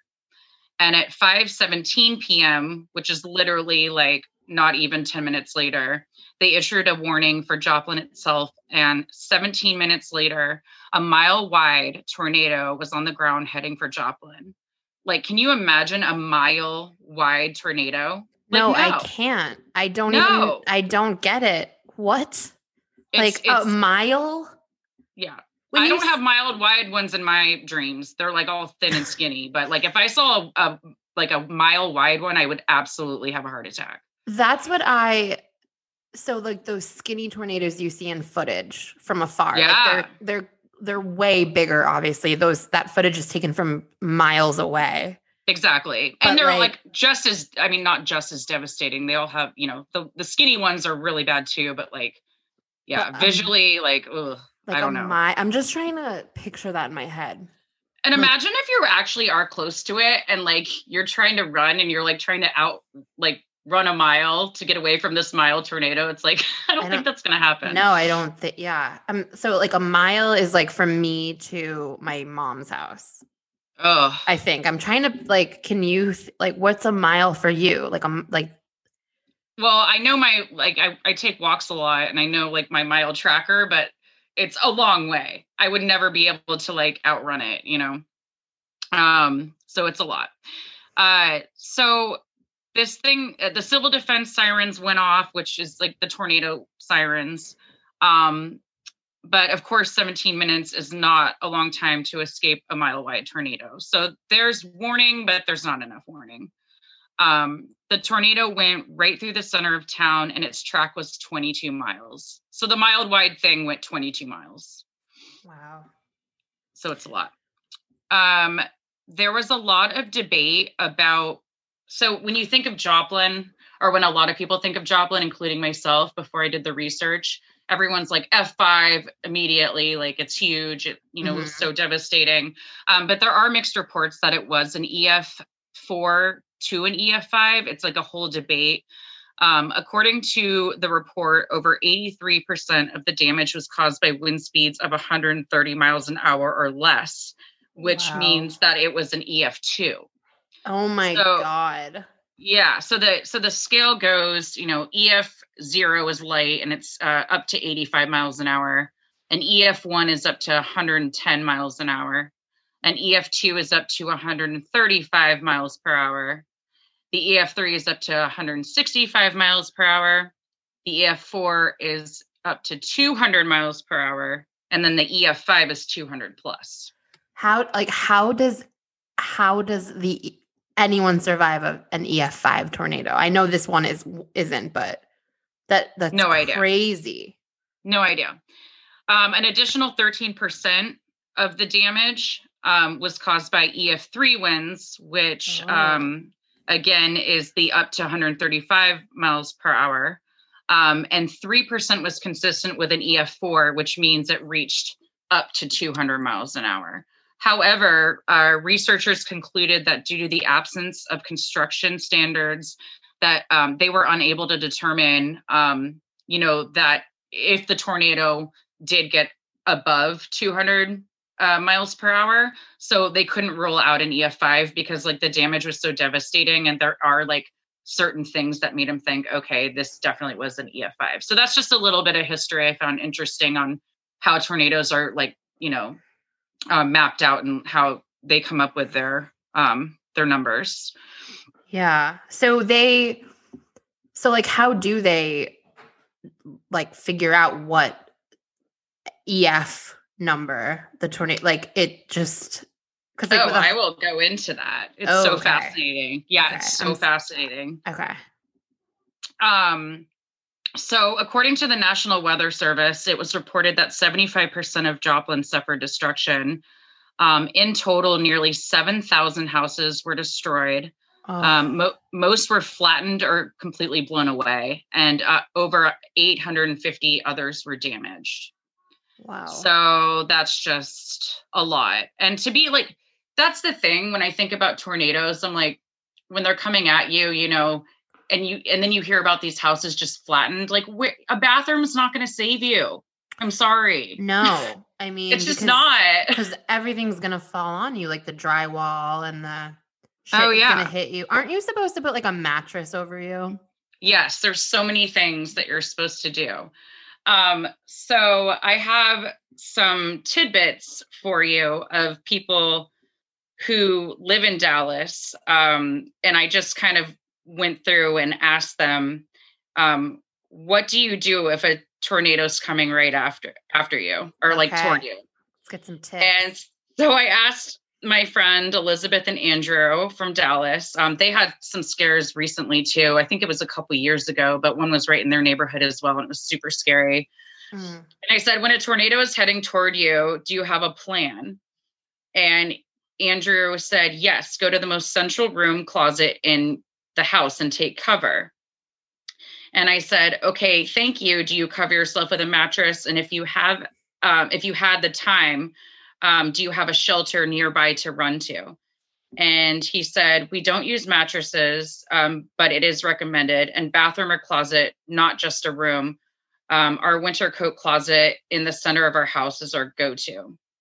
So um, and then I uh, and then Elizabeth chimed in and said, "I wish we had a shelter. It's worth the expense to me. I have PTSD from the last tornado." Yeah. So that's just like one example of um, kind of what people are, you know, trained to do. Like go into the middle room, no windows, like put the mattress over if you can. Um, and I'm laughing because um, then I had I had interviewed my friend uh, who actually lives in Oklahoma, and um, you know I kind of asked her the same thing, and I'm just Mhm. pulling it up here. Um, sorry, It's okay. you might have to cut some of this time out because I should have had this. No, no, no, you're fine. I'm just have it. thinking, I'm just picturing myself like hoisting my mattress off my bed. I wouldn't make it Yeah. to the bathroom. And how do you get your mattress in the in your bathroom? Uh, It's kind of a tight exactly. fit. Exactly. Like, I don't know. Like, it would, I would have a really hard time fitting it through the door, let alone like getting there in time. Okay. So then I asked Nashay, who lives in Oklahoma, when you, when a tornado is heading toward you, do you have a plan? And she goes, grab your feet and kiss your ass goodbye. I thought that was great That's because yeah. literally that's pretty much what is going to happen. mine would be uh, like grab the vodka and some snacks I know. and go into the bathroom and Oh my God, same. So then um, I also called my mom and I basically was like, What is your plan? Do you have a plan? And for some reason, I thought, um, I know that SMU, uh, Southern Methodist University, where she works, um, I feel like there's places like um, where I I went to school there um, for um, art, and I know there's basements in that area. But I was like, do you ever think to run to the school and try to take cover in some of the Mm. lower you know spots? And she was like, no, usually there's not enough time. And I was like, so mom, what's your plan? She goes, I don't have one. And I was like, oh my god. So it's like, it's really terrifying. So people just like, again, that's why you know tornadoes like scare the crap out of me because if there is an emergency and it's coming toward me, it's like, yeah, I, I'm with Shay. Grab your feet and kiss your ass goodbye. Well, you know, And that's the thing about all of these houses that don't have like we have like a huge basement where I live. If a tornado Yeah. came through, it probably wouldn't. But if a tornado came through, like we're underground in a basement with concrete walls all around us. I just I know. Why I does the North have so many basements and we have nothing? I just don't I mean I know the clay soil you said yeah. and it's really expensive, but I feel like it would be one of those super necessary things to make sure you have like a storm shelter. Yeah, absolutely. Um, so here are a couple like just small tidbits um, that I got um, from these sites I sourced uh, of just some survivor stories. Um, there was like an old couple, Margaret and William. Margaret was 73 years old and William was 78. They were sitting in their living room and I guess it was coming right at them. And the first thing they thought to grab was some photo albums, which is so Mm. cute.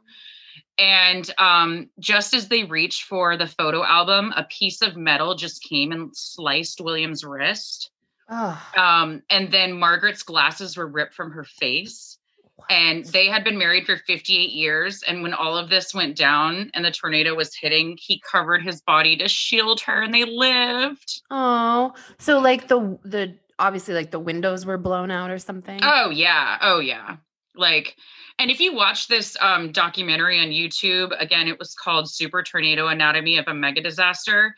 Um, you can see, like, it's so scary to me. Like, they have um, cameras inside the cafeteria at their high school that shot the entire thing of the tornado just ripping through the cafeteria. And, like, Yeah. it is a nightmare. Like, I cannot imagine. Um, same with the hospital too. They have like all this footage that you know of just these like sur- uh, surveillance cameras that like caught all of it. Um, and then just a couple, other stories. Um, so a guy named Jared Stice and his fiance, all the skies were clear, but they got hit by the eye of the storm in the basement. So they were one of the lucky few that had a basement um, in Joplin. Um, they protected themselves with two pieces of plywood and a tarp. It lasted about 20 seconds, which I'm sure was forever for them. Um, Stice said when the two crawled out of their basement along with their dog Baloo, a few outside walls were the only thing left in their three story brick house. So again, bathroom's not going to save you. In a brick house.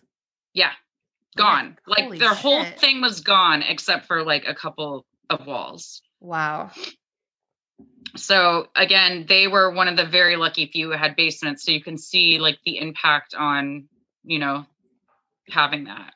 Yeah. Um, another story was as search and rescue crews went from building to building. This is after the fact along Main Street. Six year old Dallas Lee was near 24th and Main watching her mom, Trista, go through her dad's Ford F 150 looking for his wallet.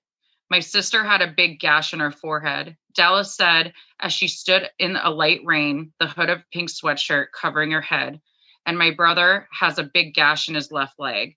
My dad's in the hospital too. So these are all like all the things that are they're seeing, you know, as the storm is like gone and everything. So they didn't even have enough time, but the five members of the Lee family rode out the storm in the bed of their pickup truck. What? now- It's now crumbled and twisted like a tin can. The windshield shattered, the doors bent in. They were trying to get to the church where they heard was a shelter, but the church was locked. oh, good. I Yeah. thought churches are supposed to be open all the time. That's what I thought too. But Hell. um and like that's another thing that that was another problem in this whole thing is that you know not only were there you know barely any basements for people to get to or people didn't have them um there was no um shelters in place for these people um you know and like churches were you know known as, to be the shelter but it was locked so who knows um and they said we didn't know where the other shelters were so uh, I mean, shelters just like weren't you know a Mhm. thing announced um she said uh, I told my husband the safest place is to be home before they could get there. The winds picked up and the truck was slammed into the ground. Wow. But they all lit. They all lived. Yay! I can't believe they. So they were in the bed of the pickup truck. yes, they like literally like were trying to get home and didn't make it in time, and then got into the bed of their pickup truck. Maybe they had. I'm assuming they had one of those covers because it doesn't really say, but you know, like how you can cover the bed of your pickup. Right. because if like if the doors are bent in and it's slammed to the ground like i don't know how else you are going to survive with the windows blown out and everything Right.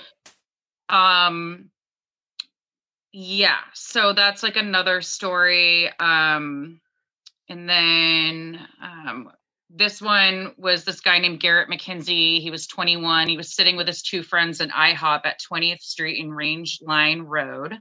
Another buddy called him on his cell, telling him the television was indicating that a tornado was possibly heading their way. Um, the friends had just ordered food, so they waited. They were like, "Well, my food's coming." Like, fuck that. I mean, whatever. They're like, Um, uh, come on. yeah. A few minutes passed, um, and the sky had blackened. Debris began pelting the window, and then they all like everything went black, and um, the electricity went out.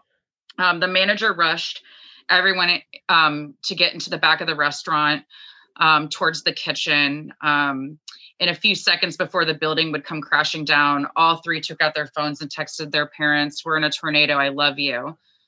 Just before the windows blew out, uh, Mackenzie dove into the kitchen. His friends were in the bathroom. The ceiling collapsed. People in the kitchen held tight. They hugged each other. They cried, I'm going to die today. But when the tornado rode on, him and his friends all survived. See, I would feel like that's where you'd want to be because, like, go into like the walk-in fridge. Yeah. That's where I would go. I'm afraid of walk-in fridges too. I'm always afraid I'm going to get locked in there and freeze. Yes, but um, don't they have? I feel like they're like they're like metal boxes inside a building. I feel like that would be the place to go.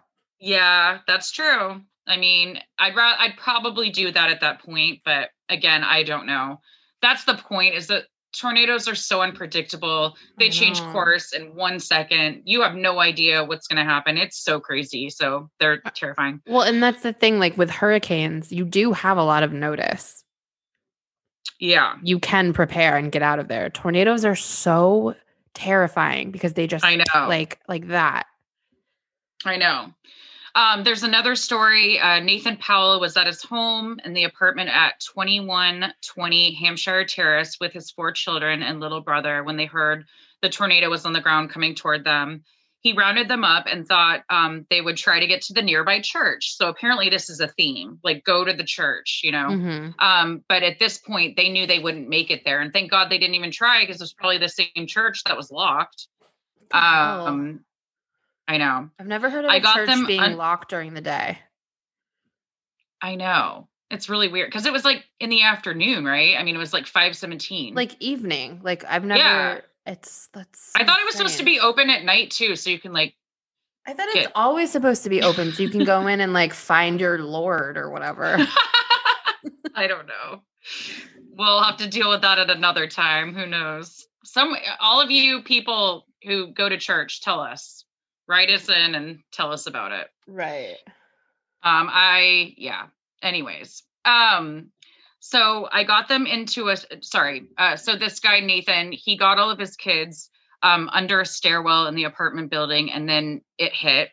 Um, Powell grabbed hold of all of the children and they clung tightly to one another. He said it lasted for 45 seconds, which is terrifying. He said the almost 200 mile per hour wind was a roar, but not like a train, like they say, which I, I found really interesting. And he said it actually sounded more like a vacuum. Wow. Yeah, I was like, that's so weird because everyone's always like, oh, it sounds like a freight train, you know? And this guy was like, no. And this was like a huge tornado and it sounded like a vacuum. So who knows? Um, wow. he said I was holding on to the kids and they literally floated off the ground. Like, fuck what? no, no, I'm not doing that. like- Holy shit. That is like so to your poor children. It'd be like Lola floating. Lola's her daughter, by the way. everyone. Yeah, I yeah. He's awesome. no, I can't. I mean, and you're I mean, I'm sure he's holding on to them as as tight as he can. Oh no. That's terrifying. Um, he said they screamed and the youngest girl vomited. Like obviously, Aw, when poor when we all girl. be, I know. Um, when the wind stopped and Powell and the chick, uh, in the ch- I almost said the chicken. I know. I was like, he had a chicken too. wow, he saved his chicken. yeah, well, good. Uh, when the wind stopped and Powell and the ch- uh, children came up from the stairwell, did it again. Um, came up from the stairwell. It was all gone. The whole apartment building was gone. Wow. Uh, then Monday morning, a thunderstorm hit Joplin, heavy rain and lightning and hail, and the kids screamed again, thinking the tornado was coming back. Mm.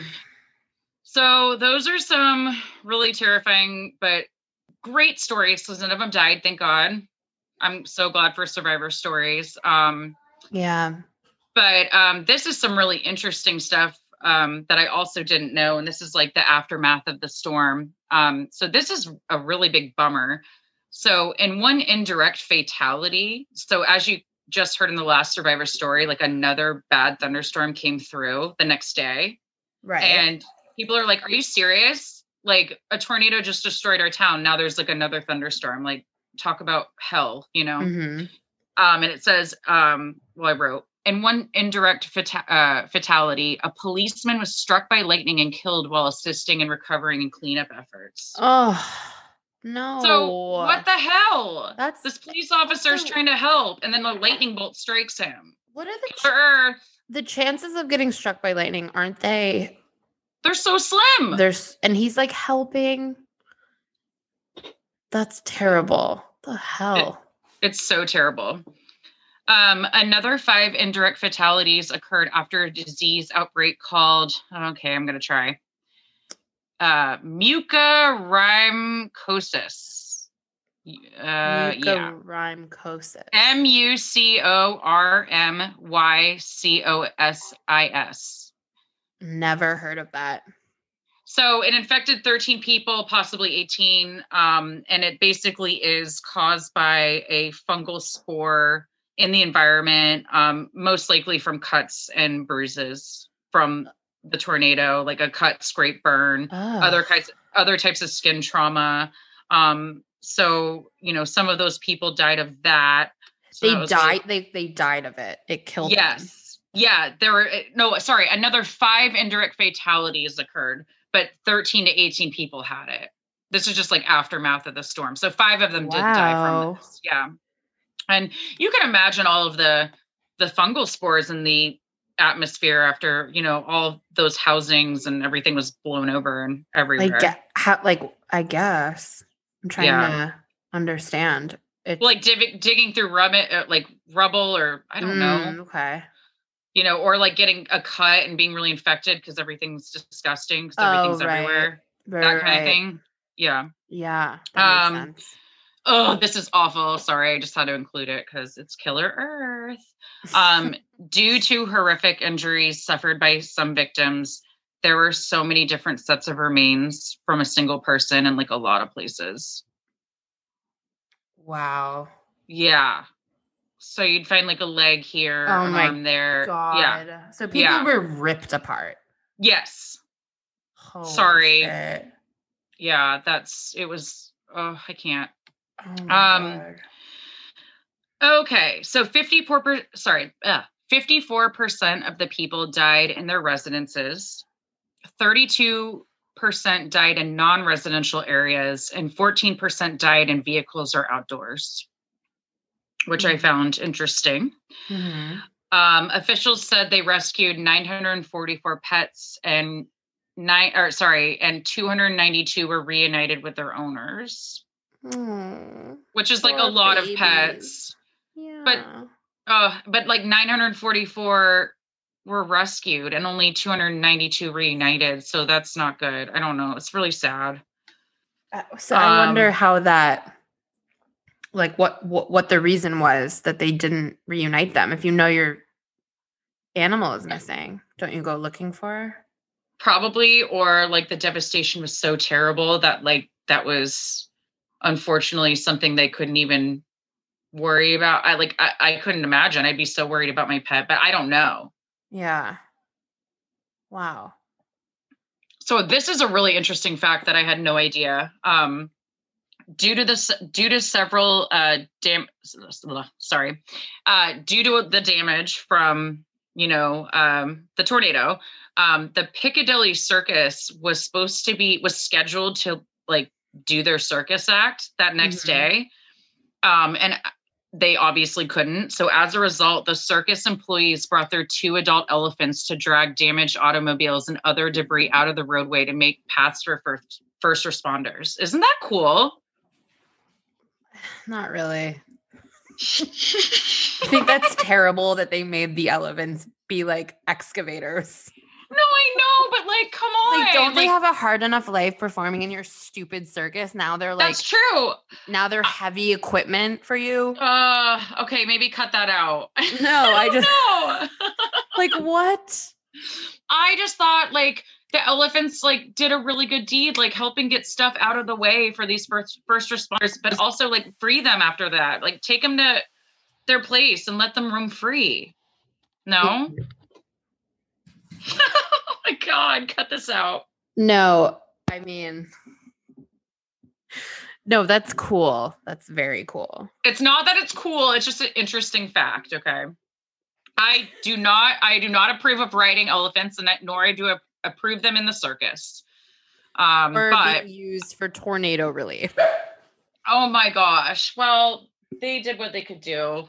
Hold on. We're Speaking trying we're trying here. speaking of elephants, I have to let the dog out. One second.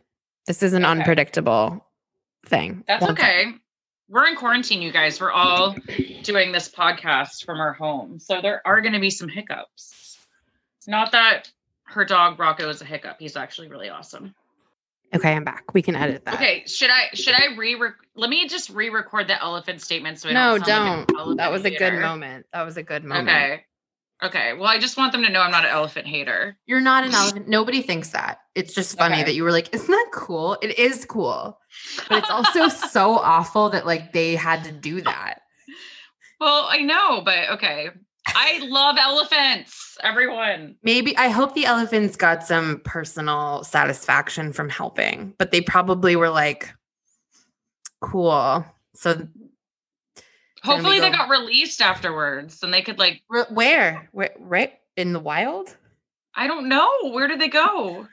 They- Africa. Go to Africa or Thailand. No, don't. I don't know. Hopefully Go those sta- elephants earned their freedom. They should have own, earned their freedom for sure. Yeah. Okay. So those were some stories and facts about the tornado. And now, um, also, just a side note did you know that two days after Joplin on May 24th, 2011, over central Oklahoma, Oklahoma, there was another mile wide tornado that went 63 miles long um, near the town of El Reno. Oh wow. I know. So this was like not a good couple of- of days for a tornado alley. Um, Yeah. okay. So going back to your question about how they determined, um, uh oh, sorry. Did you hear that? No, what? Oh, it was just um my Lenovo computer was like, hey, update this, and it made a noise. I didn't hear it. No. oh, sorry. It's okay. Okay. Let me just take a minute. Okay. Um, so going back to your um comment about like how they determine, you know, wind speed and um damage and all that, I found this really amazing. Um, so basically they looked at the damage mapped by wind and field um, you know, from an aerial camera. So they took a video or like a photo from, you know, an aerial view and Mm-hmm. then they were able to like color code things that had the worst wind speed and like less wind speed Mhm. so it actually created this like color coding uh, pattern um, and i can try to find that if we're like interested in putting on like instagram but i found it really fascinating. So it was all color coded so you could actually see where the worst winds happened and where the damage was most done. And then you can see like like red was the worst yellow was like you know intermediate. Um and it all went by like what you know the demolished um items like and that's how they were color coded or whatever. So Mhm. the strongest winds, just over two miles an hour, um, were the four out of five, which we talked about. But it's if it's over 200, it's five. Again, that's a debate. Structures in the center of tornado were marked demolished um, by matching damage to wind speed. Um, along the 22 mile damage path, 40% of the fatality and 90% of the damage came from winds as an EF3, which we had mentioned. Um, this means improved design and safety procedures might be able to save property and lives. This report calls for national accepted standards and codes that would, for the first time, directly address tornado hazards. Mm. Um, so basically, uh, like I said, Joplin had no organized community tornado shelters whatsoever. I think the only thing that was kind of a known thing was go to the church. That surprises me, considering their location, that they wouldn't have more of a strategy. Yeah. Um, only 18% of the structures and damage paths were equipped with basements and ground tornado shelters. 18%. That's it. So that again just reiterates like that barely anyone has shelters. And if they did, they're very lucky because those people survived. Right. Um, of the 71 people who died in sheltered buildings, no one died in a tornado shelter or basement. there you go. So They're crazy. quite effective. Yeah. Um, the report also called for improved uh, construction standards. Scientists identified common themes and structures. Uh, roofs that succumb to uplifting force of the winds, uh, sorry, of the winds, uh, walls that were not securely anchored to the foundations. So basically, what they were finding was that um, the roof was the first thing to come off on all of these buildings, and a, like almost like all of these buildings that were built did not have um, securely anchored foundations to their concrete foundation i guess because because they were like older homes or they were like sh- like shittily made homes. i don't i don't know the answer to that but like what i'm assuming is that like they just didn't have the standards or codes for it Mhm. because like it you know it was kind of like build the homes the way they should be built and you know it, it takes something like this to make the changes right. Um, so the Frank uh, the Franklin Technology Center, for example, was downtown. It experienced winds of 170 miles per hour. The roof was pulled from the walls, um, and that building was destroyed because the walls just like came down and the roof was gone. And you got to understand that this is causing a um, oh, I'm trying to think of the word like a not a triple effect. What do you call it? Like a snowball effect. a snowball effect. Yeah.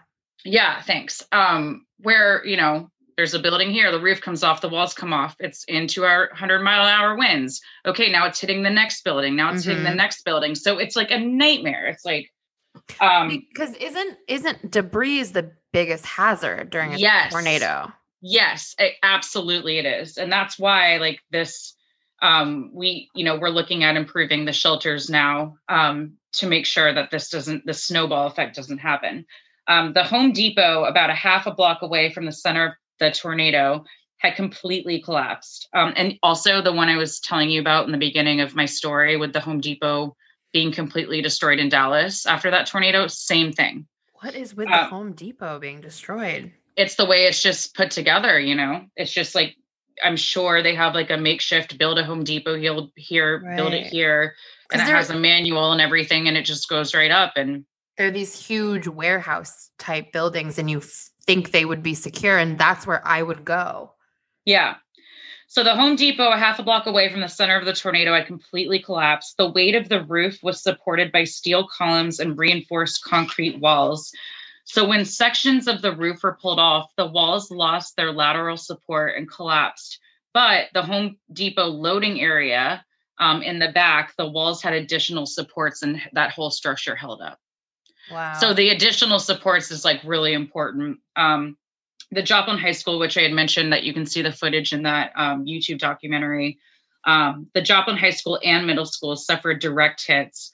Um, that's where you can see like that footage of the cafeteria or whatever. Um, St. John's Regional Medical Center was located right in the center of the tornado's path. The overall structure stayed intact because heavy steel and concrete frame was bolted securely in place, but debris penetrated windows, and 14 people died, including intensive care patients, four of them needing respirators. Oh, No. Yeah. Oh. They died because a building um, housing the backup generator was flattened and crushed them. So the Oh backup- My God. Yeah. So the steel reinforcements that like held the walls together of the hospital, like, was kind of a reason it was able to stand, but it was still messed up and everything got blown in. But the building behind them, the generator uh, housing unit part, like flattened them. So it's really terrible. Mm. Um, this was the one section of the hospital that uh, had higher power resistant glass. Um, so basically, the loss of the roof was the biggest cause of damage if walls weren't secured to their foundation. Um, so, like, again, that glass uh, part, sorry, that was in my notes, but um, only a section of it had uh, high power resistant glass, which I found interesting. Like, not the whole hospital. So, a lot of the hospital windows were blown out, but uh, some like a section of it wasn't because the wall they could like withstand up to 170 miles an hour. So I thought that was interesting. Yeah. Um, so basically, um, an apartment complex called Mercy Village remained mostly intact. Um, it was not in the direct path, but also was pounded by debris. Um, but the roof had recently been reinforced using hurricane clips, which are required in many coastal communities, but are rarely used in tornado country. I've never heard of that. Hurricane clips. Yeah. So basically, like all of the new buildings or like buildings in Florida are reinforced with hurricane clips now. So, like, I don't know like all of them, but like that's the, the that's the code. What is a hurricane clip? It's basically like um I saw a picture of it, but it it doesn't look like a big deal, but it's like oh, I can't even imagine. I'll I'll have to send you a picture. It's like um picture a triangle with the bottom. I can't do this description at all. Um like, what part of the building is it on? On the roof? yeah, like it like reinforces the roof. It holds it's the like- roof to the side of the building. Yes, and then the walls are securely like you know attached to the foundation. Oh, So, well, like, that's a good the- idea. Yeah. So they're called hurricane clips. And I'm sorry, you guys, I don't have a great description. I know what I'm talking about, but like I'll send a picture on Instagram or something. Yeah. Um so they this building had uh recently been infor- reinforced by the hurricane clips. Um when they started to rebuild the city, council changed code and required hurricane clips and secured walls to foundations on all new construction. The new codes did not require tornado shelters, but they did require tornado safe rooms in public buildings, which is like huge. because again, they had the the damn church that was locked. So who knows? hmm um, they ended up tearing the hospital down and rebuilt. Um, they have this like really nice statue that's there now and like overlooks the park. Um, um, but the new hospital is now Mercy Hospital, which we have one in Maine. Um, It's a model for tornado safety buildings. Includes duplicate power, sorry, duplicate power systems located underground. So now they don't have the backup generators in another building um, interior tornado safe rooms and reinforced walls and ceilings.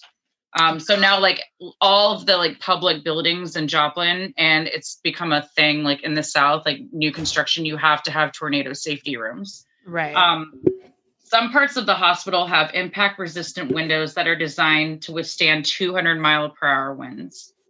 wow. Um, the, hi- the high school was also rebuilt for, uh, you know, using the same technology. Um, now it's required in Alabama and Illinois um, uh, to have the tornado shelters and new school constructions. Uh, Joplin was one of the four long track powerful tornadoes in 2011 that cost, uh, so like they had four powerful ones in 2011 in Tornado Alley, and it cost like all four of them cost uh, 10 to 12 billion dollars in damage and 553 lives were lost wow. so so scary um and sad Yeah. uh many, so this is kind of cute many uh children in the town are told of a presence of butterfly people so if you ever go to joplin there's like butterflies painted all over the place like there's like murals and stuff and they're told I know, and they're told of butterfly people that appear to them when a storm is coming, and these butterfly people will protect them and their families, S- and it's just like so cute. Um, and then they also have a Joplin Memorial Run. Um, like you can go to their website, uh, just Google Joplin Memorial Run, and they do a, a run every year um, that helps still raise money um, for the community. It's just like a really powerful way to all get together and you know, celebrate the lives that were lost and all of that. And that is the story of the Joplin tornado. And I'm sure there's so much more. And thanks for listening. But um, I found it to be very interesting. Wow. Oh my God. I learned so much. I know. We're just Good like, we're going to be so educated. Yeah. I didn't know so many of those things. I mean, I remember it being on the news and it was this huge deal, but Yeah. I just Wow. love how it really changed the way um you know houses are built and like it, it it's so like I said from the very beginning like no one knows where to go like Dallas like you know I don't live there anymore permanently I obviously visit like twice a year but I- don't really know of anywhere that's called like a shelter you know for a tornado like I don't Right. have that information and it really needs to be taken seriously and organized because it's one of those things that you just don't know you know it can happen to anyone and it's it's very terrifying so yeah, Uh, they're they're yeah. those communities need shelters and they all need storm shelters. There has Yeah. to be designated places if you're just driving around and the tornado, you know, starts ripping through that you can quickly get to. right and again like my family's house was built in the 70s and i guarantee they don't have foundation clips Right. or sorry hurricane clips and i guaranteed our fo- foundation isn't like secure to the you know it's just you know it's the kind of thing that you really should think about if you are going to live in the south like have a plan um if it is in the middle of your house like can you fit a ba- can you fit a mattress over it i don't know there's a lot to think about yeah. grab absolutely. grab your like storm bag make sure it has like some vodka some snacks some Don't water forget the vodka. don't forget it or if it's wine that you love bring that Whatever you need. whatever you need as an anti-anxiety you know thing get it but yeah i think we both learned a lot today this has been really fun Well, we also, it just reiterates that you and I live in the Northeast for a reason. oh yeah You know, i mean i would i wouldn't mind a good hurricane no damage Me um, we actually we actually did have a, a a tornado up here at Sebago Lake. I think it was Little Sebago. My cousin showed me the damage. It was a small one, not to discount it because it still caused damage. Um, but we do get tornadoes once in a while up here. But Yeah. I mean, girl, mm-mm, we don't get the big no, tornadoes that just have free reign in the flatlands down there. no. I'm just, I'm just not into it. Wow. Well, that was really good. Thank you. Yeah. Thank you. This has been really fun. I hope all of you guys learned something today. Our first episode. So every episode we'll do, we'll each probably cover a different disaster. Yeah. And like, you know, the point of us doing this is like, let's get people educated and make things better so that when these disasters that are bound to happen, which are going to happen, at least we can have some kind of preparation and, you know, plan in place. I mean, there's only so much you can do sometimes, but let's, you know, let's learn. Well, on that note, should we sign? Lola, you want to say signing out? Sign it out. Oh, I love you. Okay, bye. Okay, Thank you, everyone. Okay.